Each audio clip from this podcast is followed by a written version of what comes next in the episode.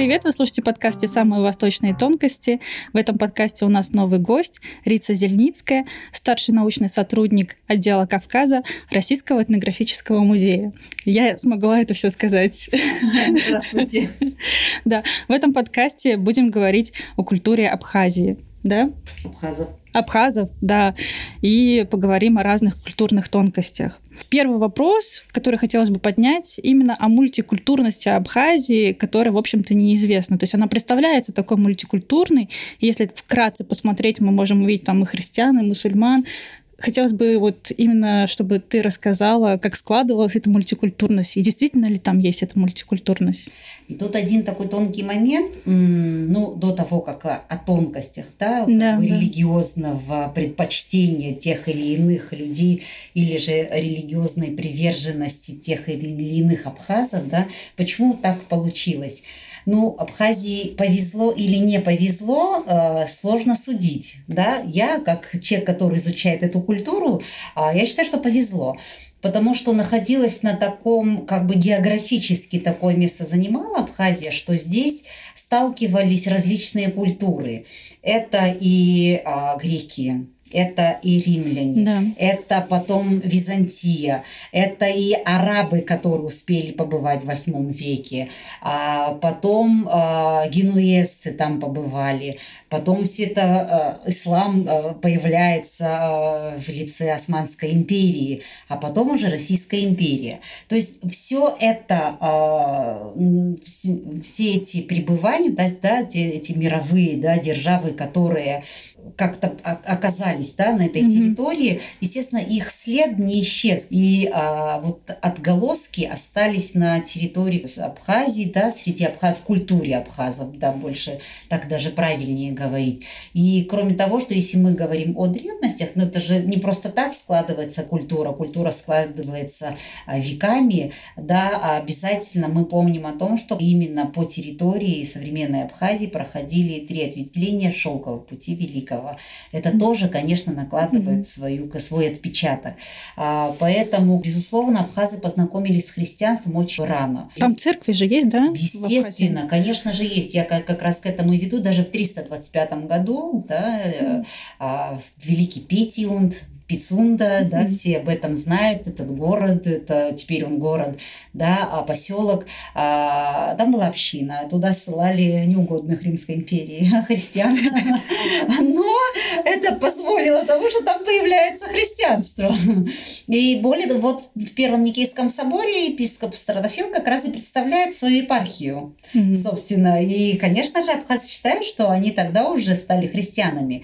Да, как и все мировые религии, конечно же, христианство, что сверху, Понятно, что знать принимала христианство, Мгм. и потом это как бы уже э, к обычным простым людям, да, до простых людей доходило это христианство. А, даже вот когда а, в первые века нашей эры, да, были такая территория Абхазии до консолидации, да, с- скажем так, а, абхазских племен, да, это были абазские, абсилы, мессимяне, саниги, Э, над ними были цари Рисмаг, Аспада, Гильян, Мгм. да, имена, да, Да, сразу да. говорим, да, не Да. абхазские, они были, естественно, ставленниками Римской империи. И понятно, что Римской империи было выгодно защищать границы. И потом еще там такой момент, то есть как бы консолидация, когда произошла, бы в 737 году Мурван Кру известный, да, когда Да. нападает на Кавказ. Исследования об этом есть.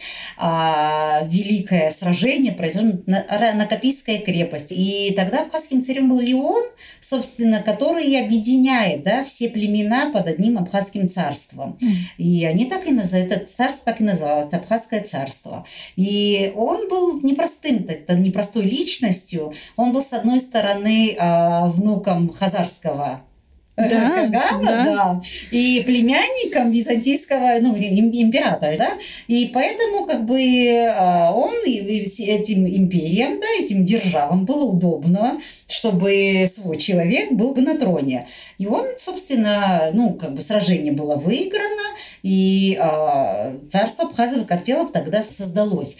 И почему именно он стал, да, он-то был правителем Абазгии, это новые Афоны и окрестности, потому что когда Мурван нападал, он все остальное уничтожил, а на Копи она была не э, затронута, да, не уничтожена, она сохранилась как княжество, mm-hmm. и потом и она стала, собственно, во главе вот этого объединенных племен, да, и царством становится.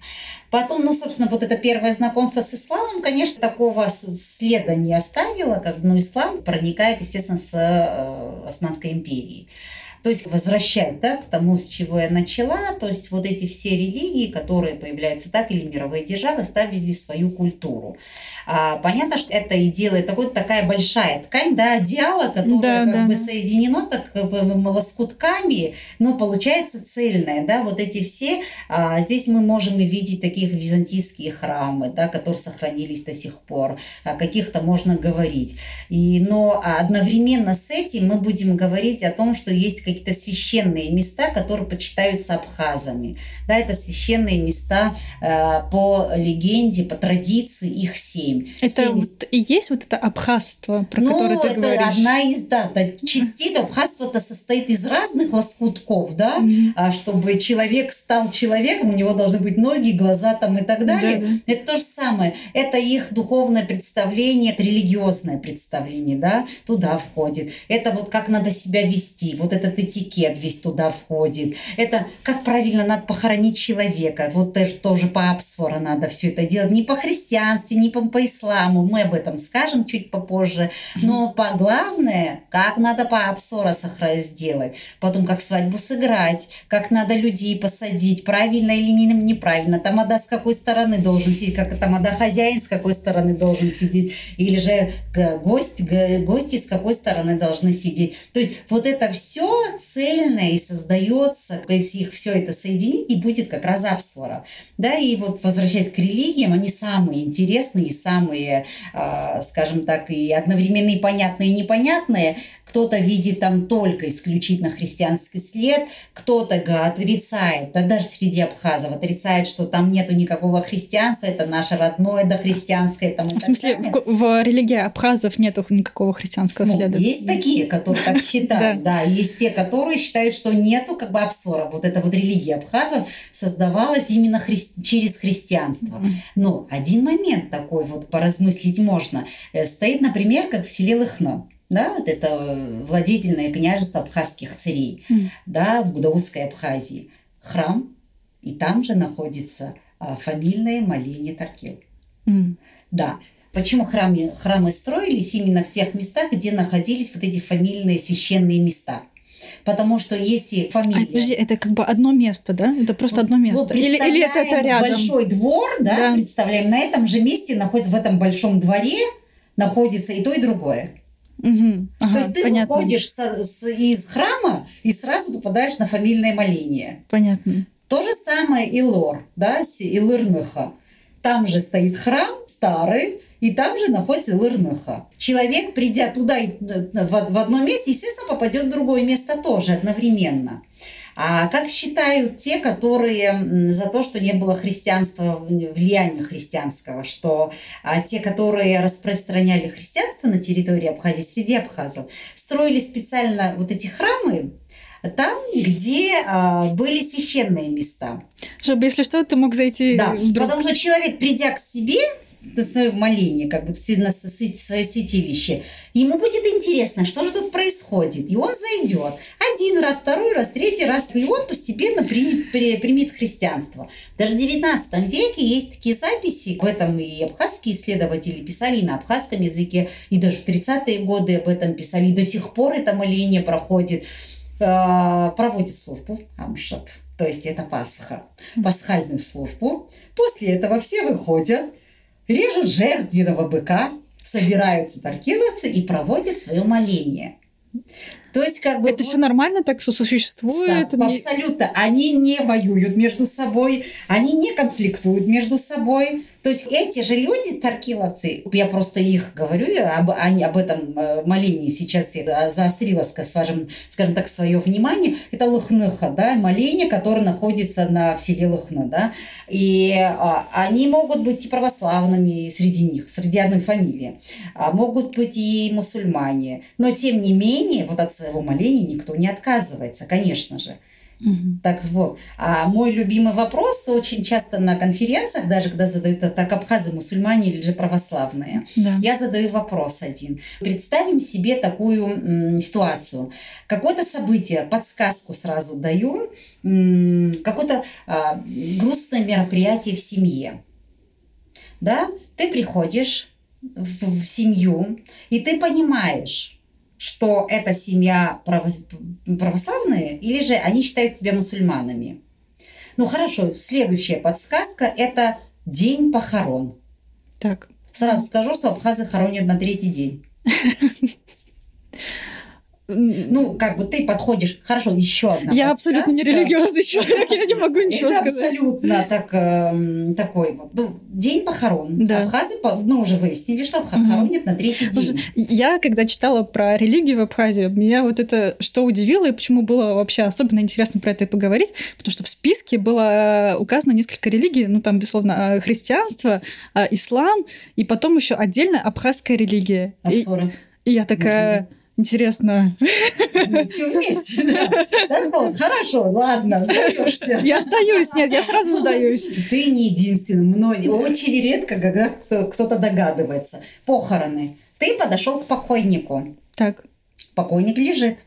Я помню, меня как-то спросили, а в какую сторону направлена голова покойника? В сторону Мейки? Я говорю, нет, в сторону захода солнца. Это обязательно надо учить, потому что по абхазским традициям, по вот этим, как они верят, что его солнце зашло, все, больше не взойдет. Поэтому mm-hmm. голова расположена, направлена в сторону захода солнца. И потому... А, все в гробах тоже. Никакого савана мы там не увидим, да, если да, даже да. это мусульмане. Все в гробах лежат. И вот ты подошел к покойнику, ты смотришь, как лежит покойник. Руки на груди или вдоль тела. Mm. Если на груди, это ну, православные, то есть они считают себя христианами. Либо, если вдоль тела, они мусульмане. Это Я просто вообще такие тонкости это не единственное знала. отличие. Да. Как вот можно отличить. Да. Ну, естественно, как я уже говорила, как бы обмывают покойника накануне, там и так далее. Все как полагается. И одевают в нормальную одежду, не в саван заворачивают. Мужчин в костюмы одевают, женщины в платье, как правило. То есть вот это вот отличие. Дальше. Один был такой интересный момент, это мой а, такой яркий пример, это, собственно, автоэтнографии, да, можно назвать. Так, подожди, а вот то, что, что касается похорон, да. получается, то, что ты определяешь его религиозную принадлежность, обязательно должны руки как-то быть либо на груди, либо Конечно, вдоль тела? все православные на груди кладут все. А, Неважно. Понятно. Все православные. Угу. Мусульмане а он, может быть, а он может быть нерелигиозный человек? Все равно. Ну, и он, он и так не религиозный, он и так не молится, не ходит в храм, он и так не совершает намаз. Пять раз там и так далее, не ест свинину. Это вот те, которые считают себя мусульманами, мусульманами единственное, возможно, тут надо вот тоже как бы плюс-минус, кто э, из тех, которые себя считают мусульманами, что они соблюдают из мусульманского канона. Угу. Не едят свинину. Да, самое простое, да? Самое простое, да. Но еще неизвестно, он от шашлыка откажется или нет. Там тонкий такой вопрос. Да. Дальше. Тут тоже про мультикультурность. Пасху отмечаем все. Неважно. А, Кирса, Рождество отмечаем все, естественно. Как же так, это ж праздник. Более того, даже я помню, в одном селе жили турки-турки. То есть это не мухаджиры, которые вернулись, это турки. И даже они красят яйца на Пасху. Они объясняют это следующим образом. Ну как же так, абхазы же придут в гости, стыдно? Да. Надо же что-то предлагать, угу. поэтому мы тоже делаем вот так вот. То есть, естественно, мы говорим о мультикультурности. А, и дальше христианство или мусульманство, там кто есть с кем. Для них очень важно, когда вот человек лежит, пока он уже умер, когда надо начинать зажигать свечки. Угу. После похорон, в день смерти или и так далее.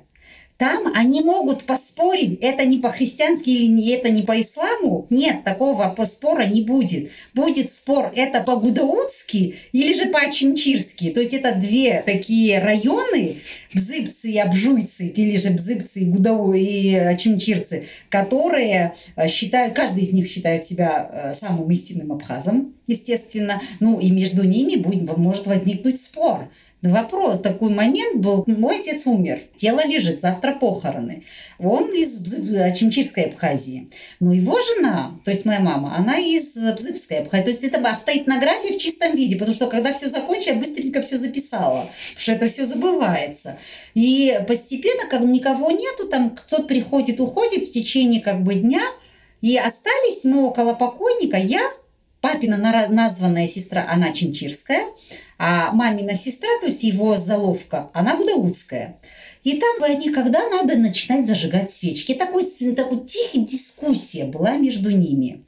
И в какой-то момент вот эта Гудаутская, она заканчивает таким образом, такими словами. У нас так делают. Да. А это, которая Гудау, а и это ей не понравилось. У вас это у кого?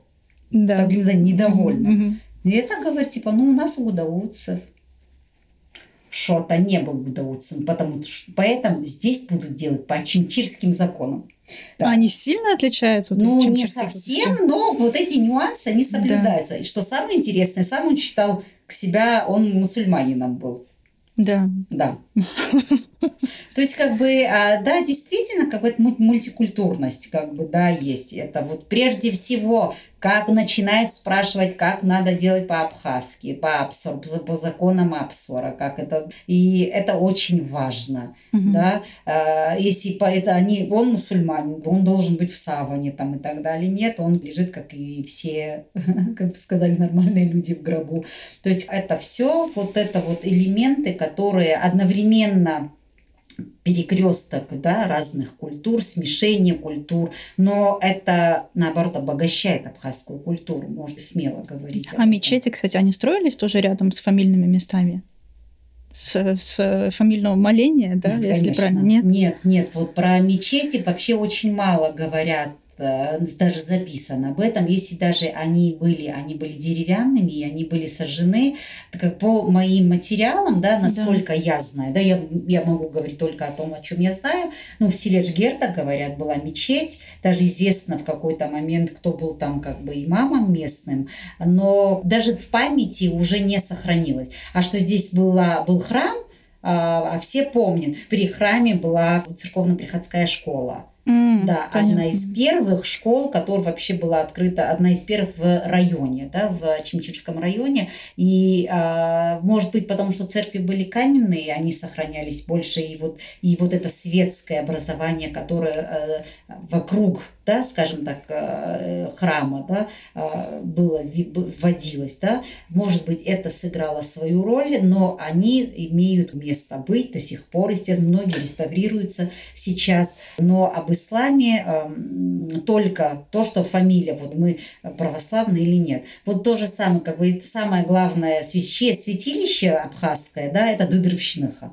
Дыдрыбшныха э, находится в селе Джендара, это Гудаутская Абхазия, и там э, я как-то разговаривала, брала интервью у жреца, и первое, о чем я спросила, они православные или же мусульмане? Он сказал, что они православные. Он сказал, что вся фамилия православные.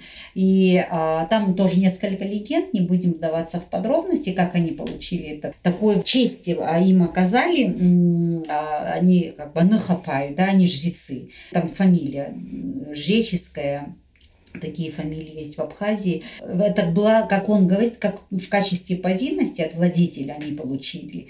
И они, как те все, кто хотят совершить очистительные моления, они приезжают туда. Причем не проводят, вот тоже про ислам или не ислам, mm-hmm. проводят все очистительные моления вне зависимости от религиозной принадлежности, ну, мы помним, да, псора никуда не девается, чтобы там не было, да, но а, во время поста христианского там не проводятся никакие моления постов, да, да великие и... Вот интересно, ты говоришь про то, что они православные, но при mm-hmm. этом они жрецы. Ну, Я же говорю, сочетание. Это и делает культуру богаче. Понятно. А вот что касается самого а, абхазства, да, ты уже упомянула какие-то нюансы такого вот абхазства, вот эти лоскутки, да, которые туда входят. Может, давай просто по лоскутку поразбираем, что вот эти за лоскутки, может которые это все представляют. Конкретно что-то, может быть, тебе... А, ой, давай расскажу, наверное. Ну, на самом деле, все э, очень много чего, если мы говорим об Абхазии, вокруг да. каких-то священных мест, либо святилищ, либо священной кузни, вокруг все это и происходит, да? Да, вот что касается вот этой священной кузни, я когда прочитала твою статью по, ага. ну, в общем, по этой теме, я так была удивлена, я вообще вот этого всего не знала. Вообще, с чем связано, что это кузня? Ну, э, на самом деле, вот э, о том, как э, говорят источники, да, а, первое такое подробное описание вот это вот моления, которое проводят на Старый Новый год, оно появляется в XIX веке, и а, там по тому, как описывается, это было моление кузнеца или Старого Нового года. То есть это сейчас для нас Старый Новый год, тогда это, это был Новый год. То есть во время Нового года кузнец молился за свою семью. То есть как бы... Это как... какой-то один знаменитый кузнец? Почему а именно а кузнец? В, в селе-то как бы один-два человека, кузнецов-то не так много. Угу. А в какой момент вот эти э, кузни появились у разных родов, вот это вот я боюсь как бы сказать, потому что это сложно заметить. Вот эту трансформацию проследить сложно. Но что, э, вот почему их становится много, я могу, наверное, ответить. Я вернусь к тому, как они проводят это моление. Допустим, как бы в одной семье три брата. А один женится, второй женится, третий женится, и создаются новые семьи. Угу. Они могут продолжать приходить вот на Новый год, совершать моление в отцовском доме, либо один из братьев, который хочет у себя проводить свое моление в своей кузне, он берет долю вот этого отцовской кузни и у себя создает вот эту вот кузню священную. Так вот, что должно быть в этих местах? В этих местах должно быть обязательно три железных металлических предмета обязательно наковальня, обязательно молоток и что-то еще. Угу. Они как-то что-то символизируют. Естественно. Это все не просто так. Потому что как бы это кузнец а, Айнар который был, как его зовут, ПО, это же божество.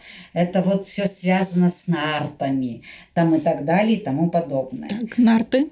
Это Нужно легендарные братья, 100 братьев нарты, которые э, нартоведение, нарты есть у всех народов э, Кавказа. И более того, есть спор у, э, между народами Кавказа кто были нартами. Они были абхазами, осетинами, карачаевцами, адыгами и так далее и тому подобное. Но, а, на мой взгляд, тут, э, может быть, кто-то из слушателей будет со мной спорить, но это ну, достоянием не назовешь, но это ну, как бы а, памятники духовные, да, как бы нематериальной культуры, которые принадлежат всему Кавказу, всем кавказским народам. Э, но я еще раз говорю, это вот кавказское достояние состоянии, да, как такая модель. Так вот, э, почему должны быть три, как бы, потому что это основные три руки, три как бы предмета, вот эти. Три руки? Да, три руки, которые как бы которым пользовался э, вот это божество. Божество. Да, и потому что как бы он на наковальне работает, работает, а молотком он работает, угу. молотком работает. Еще какой-то третий. Кто-то считает, что это должно быть должен быть топор, то есть какие-то основные вот эти вот инструменты, которые должны быть. Кто считает, что надочажная цепь должна быть там и так далее. То есть вот тот брат, который отделяется, он совершает моление, он обращается к Богу и говорит, что типа теперь вот он будет совершать, вот у себя создает вот эту вот кузню. И там у себя тоже совершает моление, и вот, вот так торжественно основывает у себя в своем роде эту кузню. Вот с того момента, как вот этого брата, да, который уже семейный, у него есть как бы кузня, он уже не ходит в отцовский дом, дом со своей семьей. Он у себя проводит, потому что у него будет дальнейшее свое потомство, и они все будут приходить к нему. То есть, как бы, а так, как бы до сих пор, да, я, мне так повезло, что я э, была несколько раз на, в Гудаутской Абхазии, в селе Куланаруха и в селе Атхара, в, в, двух, два, два раза, в двух разных семьях, в двух, в двух разных селах. Я видела это моление, что интересно, одни считали себя мусульманами, другие считали себя православных. Ну, как бы э, собирается вся семья, это родовое моление. А, на каждого человека режут по петуху, угу. а, жертвенного животного, как правило, это козел вообще. Э, таких вот а, не ритуальное жертвенное животное а, по хорошему случаю, да, скажем так, не на поминки, режут всегда козла.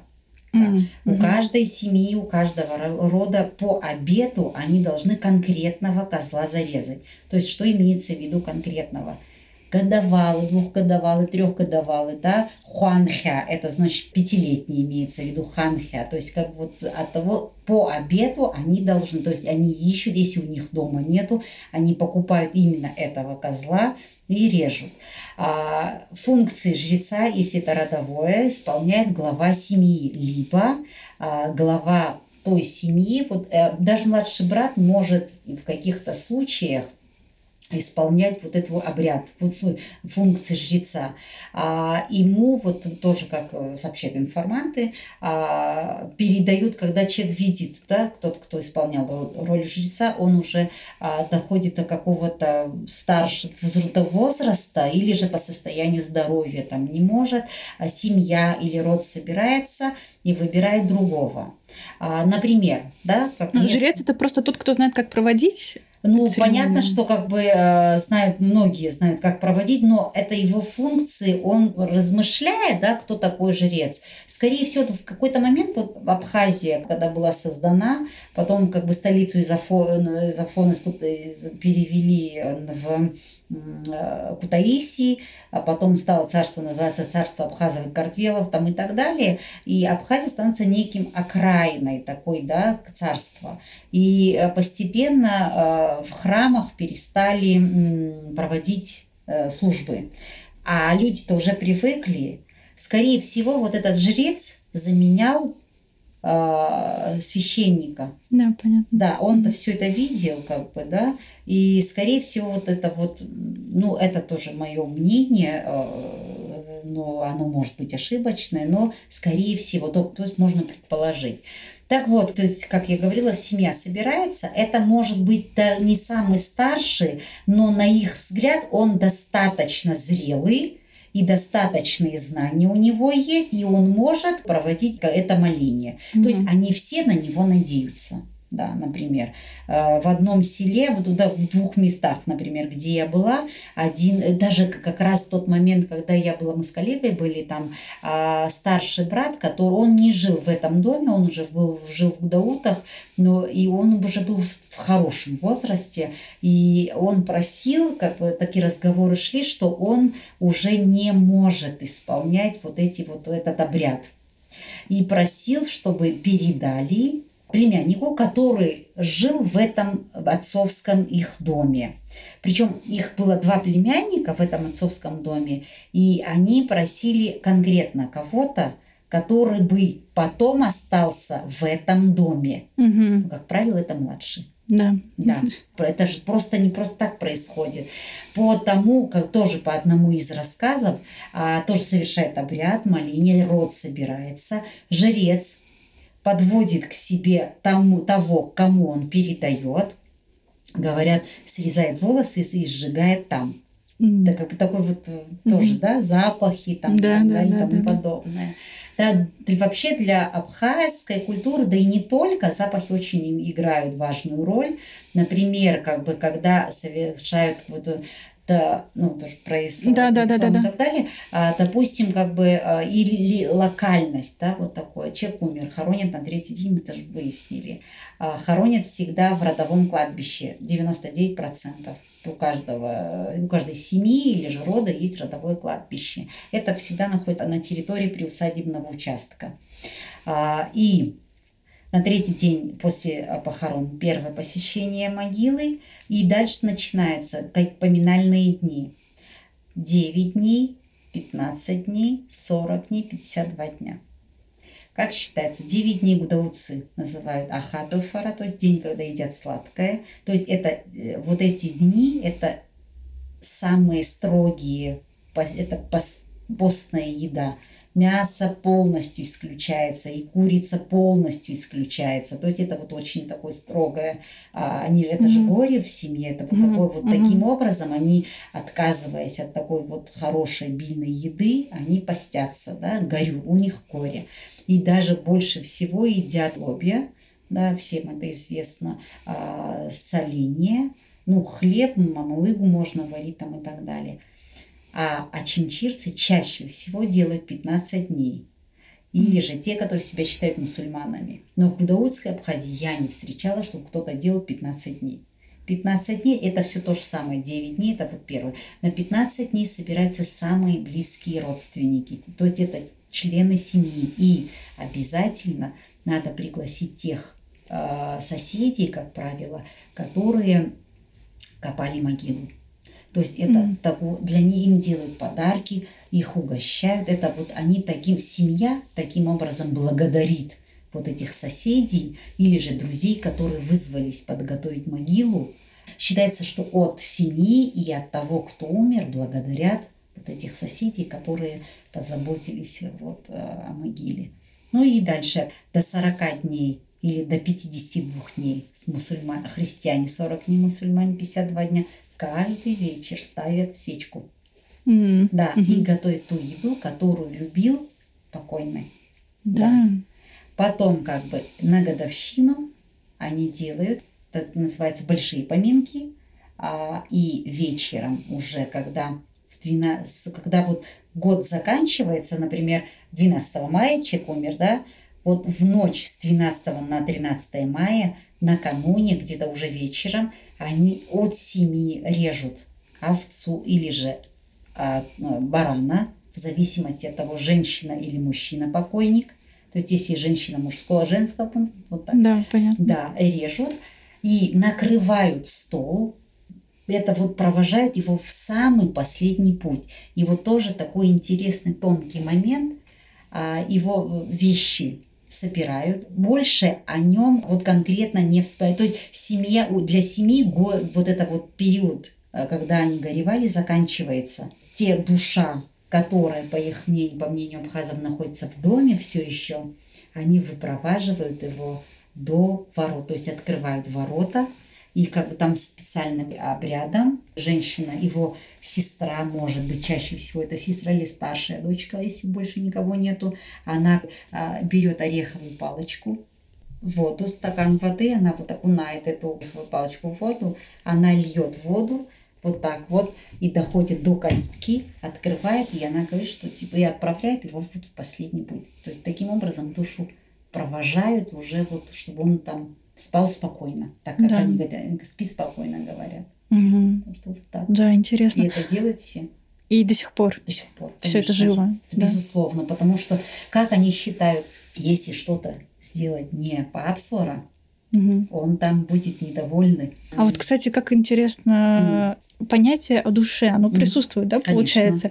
Понятие рая, вот этого всего. Естественно, джаханнаму, если хочешь кого-то проклинать, джаханнаму тыпхат, чтобы это твое место было в аду. То есть ты даже и не только его жизнь, ты его в загробный мир как бы даже туда проклинаешь. То есть это такое очень проклятие типа плохое, как бы. Да. Джаханаму тыпхат, это вот, чтобы твое место было в аду. Это, естественно, присутствует. Более того, это с загробным миром и вообще как туда попасть, это то, тоже такие вот э, представления. Тут много можно параллели увидеть с карачаевцами, а, ну, скорее всего, с исламом это связано. Сейчас mm-hmm. не будем об этом, наверное, говорить, но это очень много. А, вот как бы возвращая, ну, о душе, да? да Если, да. допустим, ты неправильно сжигал свечки, неправильно как кормил Серьезно? покойника, там и так далее, его видят во сне либо семья, либо родственники Говорит он им, я хочу кушать, мой стол пустой.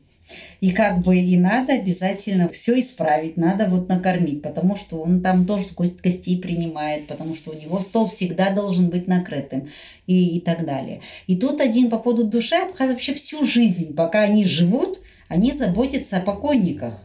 Даже вот как бы тоже, да, исла, христианство и, и абхазство и вообще все знают, что такое успение да? Так. Ну, ну я, может тоже... быть, не совсем. Да, не важно. Но все знают, что такое успение. У Абхазов есть да. свое успение. Нанха называется, да? День успения, 28 августа. Они собираются до 12 часов дня. Надо успеть накрыть стол, пригласить всех покойников и накормить. Угу. Да, обязательно готовят халву. Халва – это пшеничная мука обжаривается в масле, добавляют мед, а, это все как, как варят такую крутую кашу, это обязательно. Потом вареники, там, но стол накрывают приглашают покойника, но прежде всего приглашают такого, того покойника, который был членом семьи. Для него в том месте, где это он любил прям, садиться. Это, это прям так называют, приглашают? Да, да, да. да. Ну, дарбхел, да, дарбхел. Ну, приглашают покойника, ну, в том месте, где он любил сидеть за столом, а, ставят стул, а, на спинку стула вешают полотенце, ставят еду его, мамалыгу, или же как бы чаще мамалыгу обязательно, тарелочку, куда он э, будет класть васызбал, то есть кимали так называемый, все так знают, да. И вот еду ему, кусочек мяса, кусочек того, все он накрывает. Вот когда в течение, вот пригласили, свечку зажгли, так вот дальше, там внизу около стола стоит жаровня с горящими угольками. Угу. И они после того, как это в некотором роде как бы э, женщина, глава семьи, женщина проводит это моление. Первым она это делает, поднимает тоса умерших, льет, и специальная тарелочка там стоит, льет чуть-чуть вина, чтобы он там пил таким mm-hmm. образом. Mm-hmm. И дальше, ну, произнесла, выпила, как бы вылила сперва, выпила, там уже подготовленные кусочки воска, которые кладут вот именно на угольки. Таким запахом оказывается, оказывается, вот приходит покойник и вот нюхает, ждет, когда же вот начнутся вот как бы раздаваться вот эти запахи. И mm-hmm. на 40 дней, и на 52 дня, и на годовщину делают то же самое. Именно запах воска, вот этого на углях. Да, ничего не напоминает христианского? Да, да, да, ну, да, да, очень даже. Ну, это, это правда.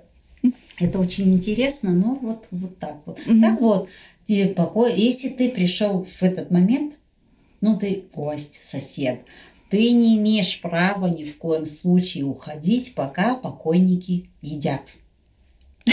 Сколько они едят? Около часа. Их тревожить нельзя. Они едят спокойно.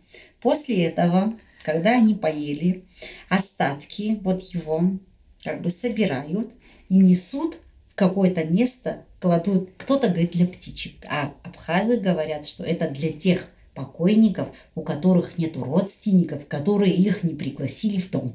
То есть они так кушают. Дальше. Берут, а, поел, да? Вынесли. Стол трясут несколько раз. То есть как бы надо выпроводить. А, Полотенце, которое висело на стульчике, трясут. Надо выпроводить. Подходят к входной двери, три раза открывают и закрывают. Mm. Таким образом выпроваживают покойников. После этого, естественно, все садятся за стол и как бы все уже едят. Да. Удивительно.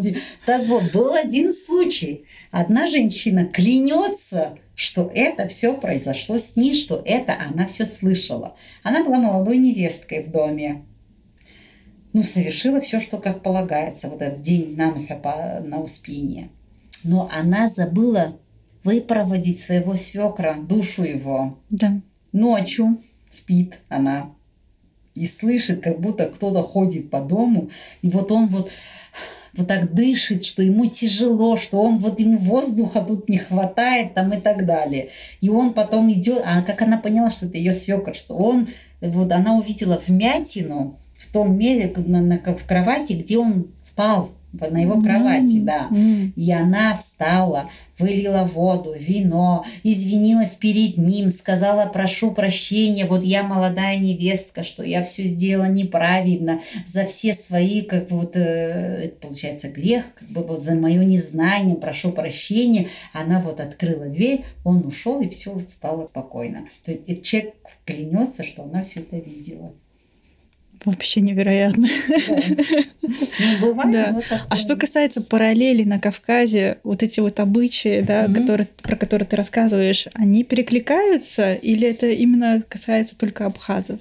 Ну, параллели, безусловно, есть. Более того, как бы, чем больше я изучаю Кавказ, да, я северо-западный Кавказ, я в Дагестан как бы не, не занимаюсь вообще Дагестаном, а я все больше и больше прихожу к тому, что это такая а, одна модель культуры, да, кавказская культура, потому что было взаимодействие культур да, взаимодействие народов. И, естественно, это приводило к тому, что а, некие какие-то отдельные традиции, они заимствовались.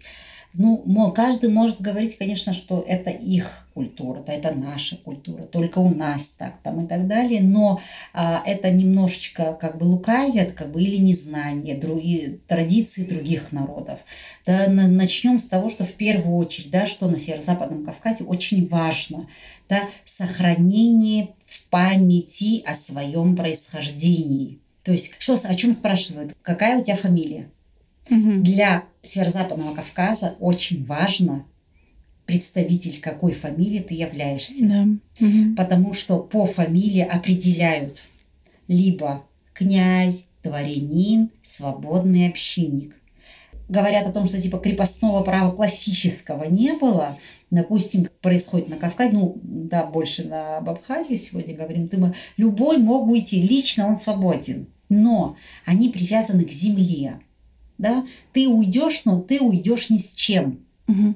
Когда ты переезжаешь, допустим, жить в другой, в другое село, ты должен каким-то образом получить эту землю, либо ты все равно попадаешь в зависимость кому-то. Да? И это очень важно. Почему не спрашивали, чьи ты?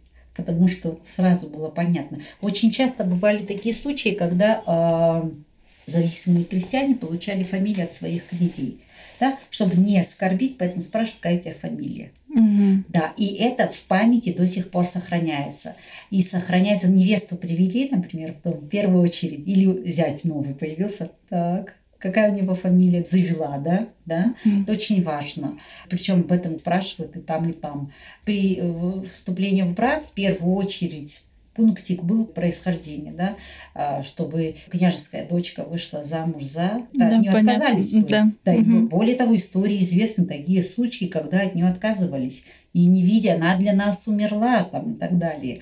Так, в Абхазии это было попроще, то есть как бы ну, проще, а нет, там то же самое, а вот с религиозной, если мы говорим о религиозности, а, естественно, там женились вообще беспроблемно, но появляется вторая миссия – 19 век, особенно вторая половина, когда э, появляются грузинские священники, э, которые как бы навязывали, да, вот незнакомый язык грузинский, служили абхазам, это было непонятно, э, и они отказывались. А вот эти священники местные, они даже писали доносы на тех людей, которые были женаты, например, на мусульманках типа это сожительство и так далее. Ну, типа их надо развести. В дом привел, уже свадьбу сыграли, для абхазов все, уже брак состоялся. Да. То есть, как бы, ну как же так? Типа, надо, чтобы она приняла христианство.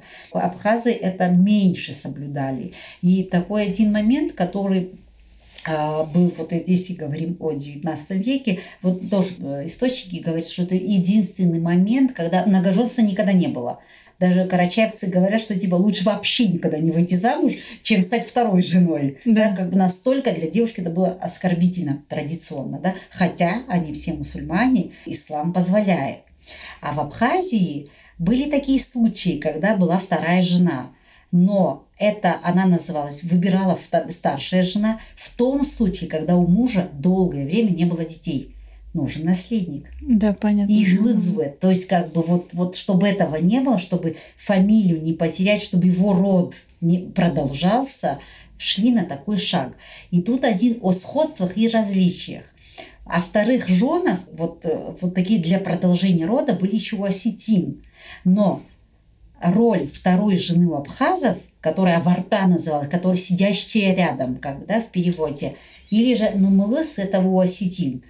Если та жена у осетин жила не в доме, в большом доме, абхазская жена жила во втором, в большом доме. Детей воспитывали у абхазов вместе, сообща. И если старшая жена, да, назовем так, чтобы было понятно больше, э, вела хозяйство, все вот эти общественную жизнь семьи брала на себя вторая жена. То есть mm-hmm. она вот такая вот была общественная, куда-то поехать, пла, свадьбы там и так далее, там, это все брала на себя вторая жена. То есть она не была принижена в правах, как это было у осетин. То есть вроде бы две жены, цель одна, да, продолжить потомство. Но вот как бы было. Можно их много находить, но закончим на хорошей ноте, да, скажем да, так. Да, да. А свадебной опрятности. Свадьбы играли одинаково несколько дней, да, а, сватовство там, вот это все сохранялось. Сохранялось, ни в коем случае нельзя было же выходить замуж за однофамильца. Кровосмесители везде изгоняли из рода. Если они успели сбежать, хорошо, не сбежали, могли убить. Причем это было и в советское время. И не дай бог сегодня тоже. Были такие случаи даже в 20 веке, когда вышла дочка замуж в абхазском обществе, и молодые уже дети выросли, они уже поженились, и ну, невесту привели в дом, и выясняется, что это их внучка – Угу. Но они не знают, то есть для них она умерла, видимо, она была недостойна, вышла замуж, возможно, да, не будем сейчас уточнять, и как бы а, выясняется вот так вот. А, то есть я к тому, что а, если она неудачно вышла замуж, на их взгляд, от нее отказывались. Это везде. Кровосмешение везде одинаково на Кавказе. Это ни в коем случае, даже до седьмого колена надо знать своих родственников, потому что это э, грех да, нельзя. А, ну, я еще раз говорю, как бы вроде ислам там и так далее, но традиции в данном случае играют важную роль. И там, и там а, девушки, когда достигали определенного возраста, готовили себе свое приданное, да, и как бы, потому что а, она должна была это представить. Потом, когда уже появляются такие богатые свободные общинники, они тяготеют к этой жизни, причем это везде было, да, к жизни элиты, и они жили также, также совершали обряды, пышные свадьбы там, и так далее и тому подобное. И более того, чем издалека ты приведешь свою невесту, да, тем, тем лучше. Тем, тем, да, значит, ты можешь себе позволить поехать туда, привести оттуда невесту. То есть это ценилось. Было некрасиво. Ни, никто ничего не скажет, что она иностранка там или что-то. А, ну, я же говорю, как бы там на случай как бы нет. Вот, вот это вот э, этнический барьер, скорее всего, вот появляется, на мой взгляд, в, в советский период, несмотря на то, что шла борьба за то, чтобы все советского человека да, воспитывали. Но тем не менее, как бы наоборот, вот это вот этническое разделение как раз и появляется. Да, межэтнические браки были, конечно, но они были все равно редкими. Это, как говорит, вот чужую возьмешь, она не знает наши традиции. Традиции у вас одинаковые. Нет, она не знает нашего языка. А дети на каком языке будут говорить? То да. есть это вот такой вот пунктик. Две, как бы два пункта. Не знает наши традиции и не знает нашего языка. Это вот тоже в Абхазии, в одном из моих поездок, ну, слушай разговор. Девушка из Северного Кавказа, ну, вышла замуж, и они пришли, ну, она за Абхазца вышла замуж, она, как, по-моему, черкешенка была, и, и они, она их приняла, но недостаточно хорошо. Она мамалыгу горячую не сварила – как? Она же не наша, она не знает нашей традиции. Хотя она сделала по канонам все как полагается. Но для абхазской традиции очень важно гостю сварить горячую мамалыгу курицу зарезать и так далее и тому подобное. И дальше про сходство и отличия. Скорее даже можем разделить такой адыхский мир да, и тюркский мир. Тюркский мир карачаевцы, балкарцы, адыгский мир – это все черкесы, условно так назовем, это кабардинцы, адыгейцы, черкесы, сами абхазы, да, и они, когда в гости приходили мужчины, да, даже на смотрины приезжали под каким-то поводом. Естественно, они ночевать оставались, потому что пир продал как бы со столи там и так далее. И девушка должна была вымыть ноги гостю, помочь. Да. Раздеться mm. до какого-то, естественно, не догола. И вымыть ноги.